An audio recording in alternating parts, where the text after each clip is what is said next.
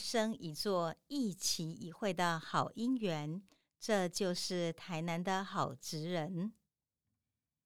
各位亲爱的好朋友，很高兴又到台南好职人 p a r k 时间了。今天我们介绍是台南好职人好创新的单元。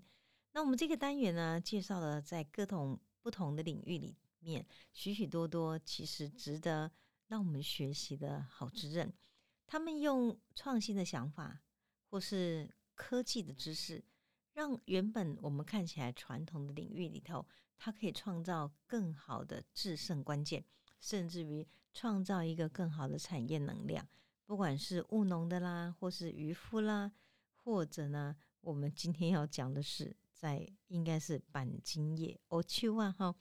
那写这篇文章的缘起，我倒是要跟各位提一下是。我们在那个台南的七股呢，有一位非常好的艺术家，他叫杨明忠老师。杨老师呢，事实上是当时许文龙呢他们在做这个荣耀天使的时候呢，那个荣耀天使委由他来制作的。那么制作的过程里头呢，他当然是很辛苦的。然后呢，把它做成了以后，如果您到台南来，去到奇美博物馆，每个人都仰头看着他。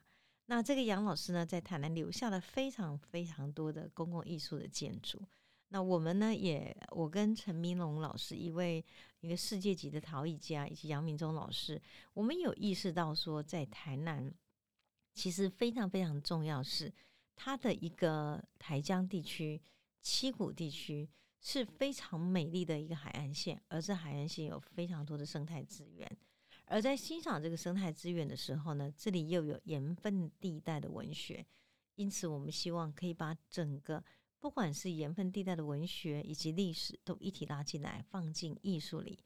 我们成立了一个台江艺术部落，欢迎很多朋友一起呢，来共同成就，把艺术带回家，或是拜访艺术家，open house 很好的行程。那当时在讨论这些事情的过程里头，诶，有一天杨明忠老师跟我说：“美霞，你知道吗？我有一个学生很了不起，你最近不在写好职人吗？你怎么没有写他？”我说：“谁呀？”那曾丽芳为什么？她是一个纺织厂的女工，诶，现在竟然变成一个大企业，甚至国际化企业的总经理。哦，这点我就很好奇了。你知道为什么吗？因为我在读台中女中的时候，那为了要赚学费，其实呢，假日或寒暑假，我都是在工厂里头混，标准女工打工的哈。然后当时呢，我就记得。这个工厂呢是一个很特别的地方。这地方的女工们，她们从早上八点到晚上五点，加班的话到晚上十二点，她们的生活就是非常单调而苍白的。我觉得那段时间呢，我曾经写了一篇文章，说那曾经苍白却又无限美好的年代。因为呢，他们的生活那样的单调，我每天哈去打完工作从工厂走出来，我就告诉我自己。我绝对不要这样苍白过日子，是那样动力吧，让我今天真的挥别了女工的可能，然后呢走进大学去读书了。所以我很了解今天在工厂里面呢，多如过江之鲫的女工们，她们大概也只能呢今天学学凤飞飞啊，戴个帽子呢，然后挥个手呢，啊祝你幸福，就这样子而已。其实他们的幸福都是很难汲取的。那么也就因为这样缘故呢，今天特别听到曾丽芳，她是以一个纺织厂的女工，竟然让自己真的争取到自己的幸福，成为总经理，而且呢，她是一个大企业哈，我很好奇，因此呢，我们就去拜访她，大家写成这篇文章。这篇文章呢，我称它为台湾黑手娘子军，银盛股份有限公司总经理曾丽芳，她很特别，为什么呢？看起来真的超酷的，然后呢，我就觉得很有意思。我在当时去到那个影社的时候，帮他拍了很多张照片，每张都是酷酷的样子。然后完了以后采访我，我跟他说：“你能不能留一句话给我们呢？”他想了一下，语短而简洁，很有用。他说：“勇于改变，才有新局。”因为我觉得对吼，如果今天他不是勇于改变。怎么可能从一个纺织厂的女工变成总经理呢？所以这句话不止她受用，也希望呢，我们今天来听的这一段这个访谈的这个 p o c k e t 的朋友呢，你们也可以觉得他是受用。我们来谈一谈这家公司哈，银盛股份有限公司成立在一九八九年。事实上，它是做钣金的。它到目前为止呢，它的加工制造业的技术已经超过的三十年。厂区呢，目前它是一条龙的加工作业流程。什么叫一条龙呢？目前哦，它是钣金设计、钣金展开、钣金镭射切割、钣金的曲直焊接、烤漆等等呢，它都帮你做。除了这以外呢，它也会给你做整个设计的流程。所以呢，从前端到后端，它都处理了。因为这样缘故呢，在整个钣金来讲，不止从它的钣金的零件做起。它甚至可以为你设计一个品牌上量身定做的很有设计感的一个钣金，所以也就因为这样缘故呢，它几乎呢本身哈是一个非常非常特殊的走在前端的一个钣金企业体。银盛呢原来只有六个员工，现在变成百人企业，那么它年营收呢也超过了两亿。我想最重要的推手就是要我等一下我们谈到这位主角就是曾立方。总经理了，曾立芳呢？他是七股人，国中毕业之后呢，他去针织厂上班。那么上完班之后呢，他又觉得嗯，爱来起来跨买，所以他就到台南市，在国华街附近呢，电子绣花的加工厂当女工。其实这地方很有趣，我就觉得他跟我讲很多事情，都发现哇，这个人真的太有活活力跟动能。他说我是很务实的个性。我就觉得当女工，嗯，我的眼睛者哈，洗干各也算，但多剩下时间怎么办呢？所以上班完之后，他说生活要有色彩，生命不能呆掉，生活也不能呆掉。所以呢，他就觉得既然不能呆掉，怎么办呢？他选择阿伯哥来读册哦，所以就选择了昆山中学的夜间美工科进修。我就问他说：“啊，你为什么要选美工课啊？”他说：“嗯，老师，我不是跟你说吗？生活不要呆掉嘛。那我们就去读美工，很有趣。第二个，他心中说话，自己哈哈大笑，想说，可能美工科看好读啦。哦，因为这样缘故呢，结果他就在读书的过程中认识他的先生。毕业那一年，两个就结婚了。那其实这地方说，其实我同公公哈，这代志我都没想就这。啊，反正遇到先生人，觉得很好了。”他那那一年才二十一岁耶，啊，一辈子呢就这样被定下来，而且他妈妈就跟他讲说，嫁鸡随鸡，嫁狗随狗，他真的是这样做了。那么曾丽芳呢，她的娘家哈，本来并不看好，说啊，你先生一给靠劳力人口呢，很辛苦哎。曾丽芳就说没有关系啊，你要知道吗，南贡哈这个。嗯，其实呢，努力的话就有所得。而且他说他的个性是，他跟我讲了一句成语，我跟各位讲，讲假崩啊，哈，硬中啊，我往硬硬中，什么意思啊？他说你要吃饭的人，是你要讨生活的人，硬的中吼，拢无欢无乐。一个我的是一种无欢无乐的人。所以结婚之后呢，夫妻也一起创业啊。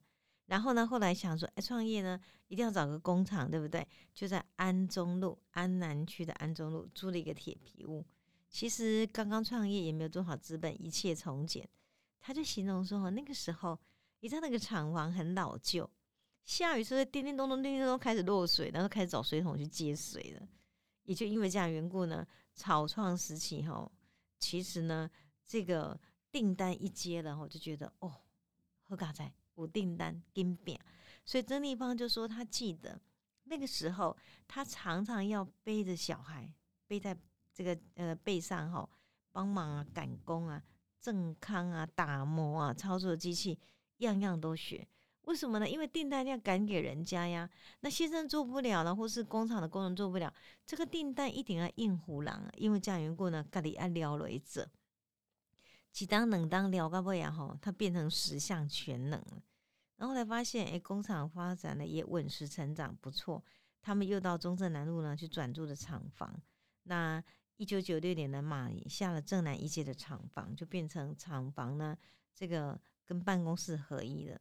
那就在这时候呢，他的先生因为常年从事钣金，所以呢身体变差了，没有办法负荷劳动力，所以不能举重，也不能够劳累。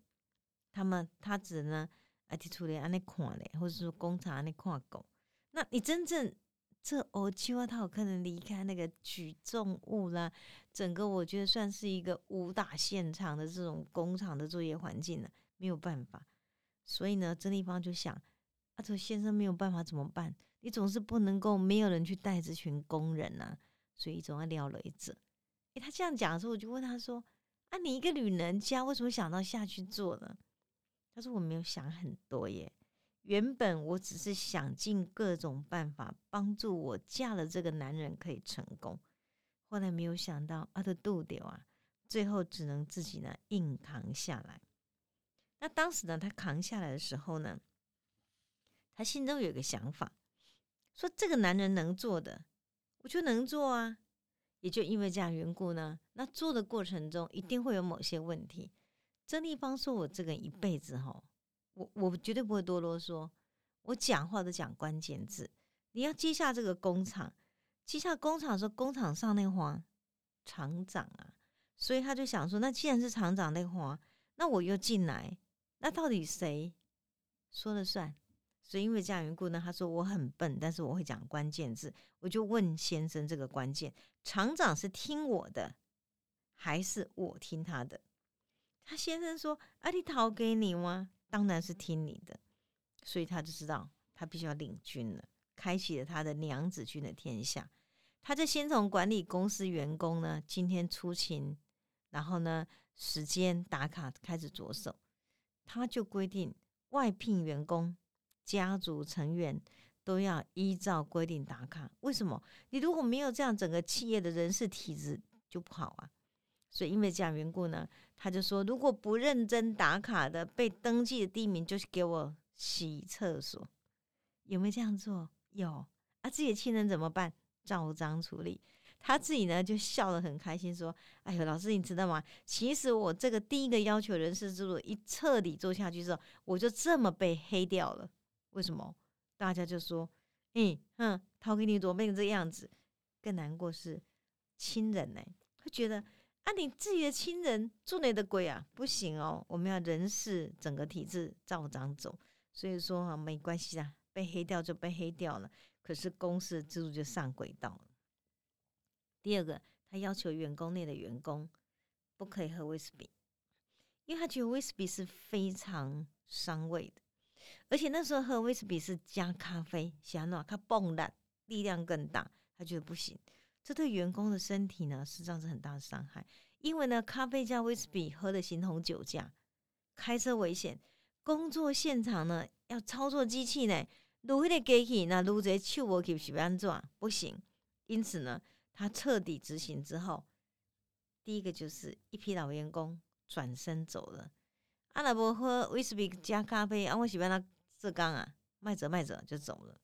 可是他没有难过。他往正向思考，他说没有关系，来了新的员工，我们重新调整跟训练他。也因为这样缘故呢，公司大换血。人家说塞翁失马焉知非福哈，所以后来他们的员工也就朝着健康、年轻、体质化的大换血，注入了优质的新生力。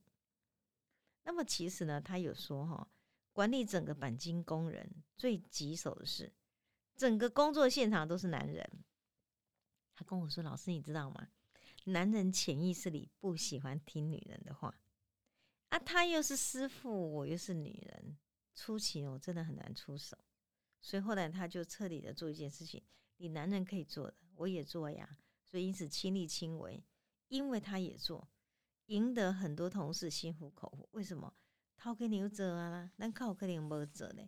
所以也就因为这样缘故呢，他比别人付出了更多的劳力。”我在听到他这段采访的时候，我自己心里其实还真觉得听来好心疼哦。可是这地方讲的哈，好像如行云流水哦。这段讲什么呢？讲他当时哈先生没有办法去华记的整个工厂，他带领这个工厂，希望每天有一定的产值产量，把整个我们就今天的获利拉上来。他怎么做呢？每天下班后，他就休息一个小时。然后独自一个人哦，因为员工都下班了，从夜晚九点一直做到天亮，一个人拉五十片的板片，为什么呢？因为那个板片拉好了，第二天进场的工人才可以折床啊。所以清晨五点拉完板片的时候，他就会在公司沙发上睡一下，从五点睡到早上八点，几乎每天都是他打开公司的大门。不知道经过多少年呢？你知道那个板片多大吗？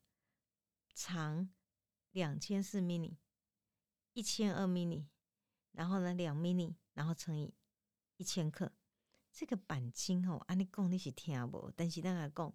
几乎都有五六十公斤呢，一个男人扛都很费力的，那这地方是一个女人呢，天天扛，夜晚九点到清晨五点。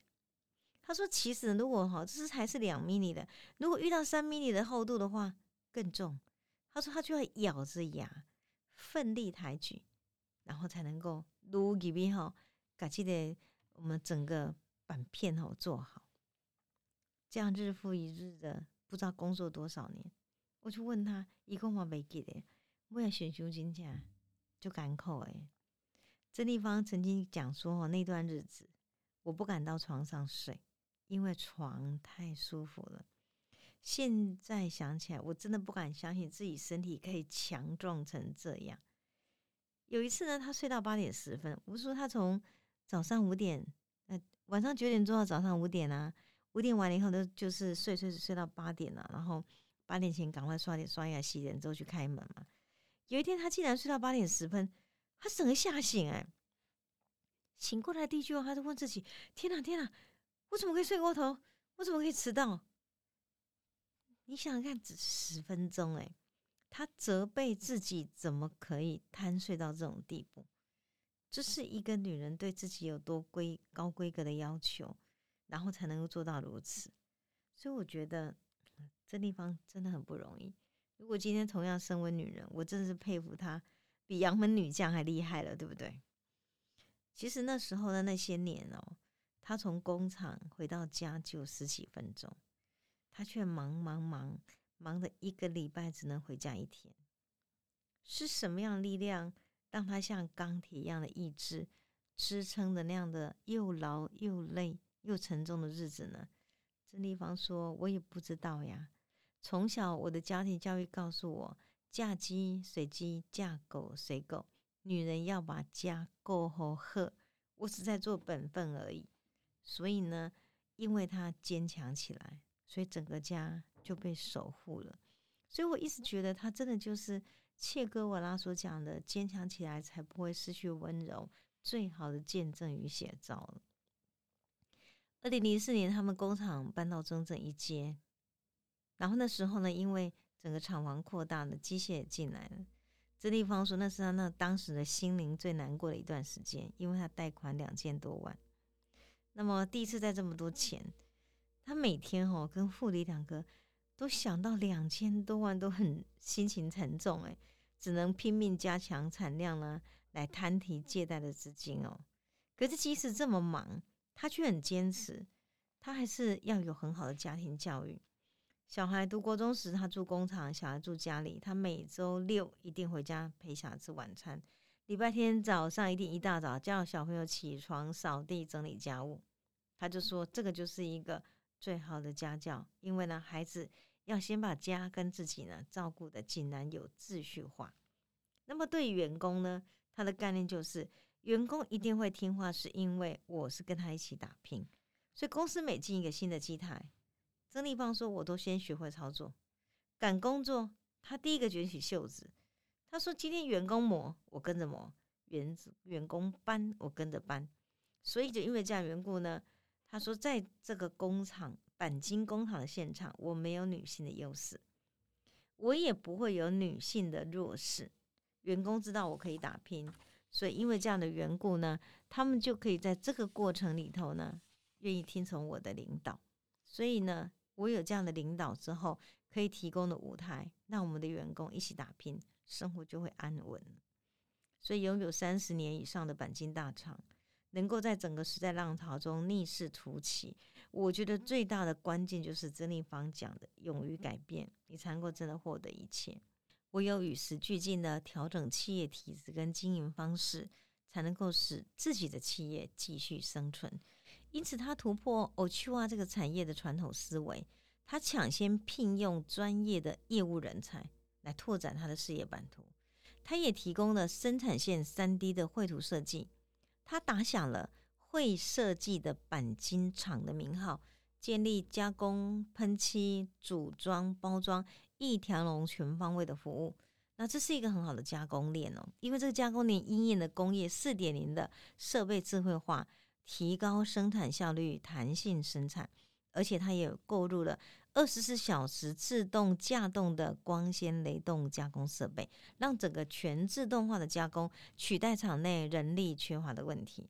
如果你有机会到银盛的工作现场去看，哇，那简直是个高级的上班场地！厂房清雅幽静、干净无尘。然后呢，在里面呢，你会发现所有自动化的生产，那每一个在那边看着自动化机械的员工。看起来都像是一个一流的工程师一样，啪里啪里的白领阶级，所以我觉得这是一个很好的，因为它提供先进的设备跟舒适的工作环境。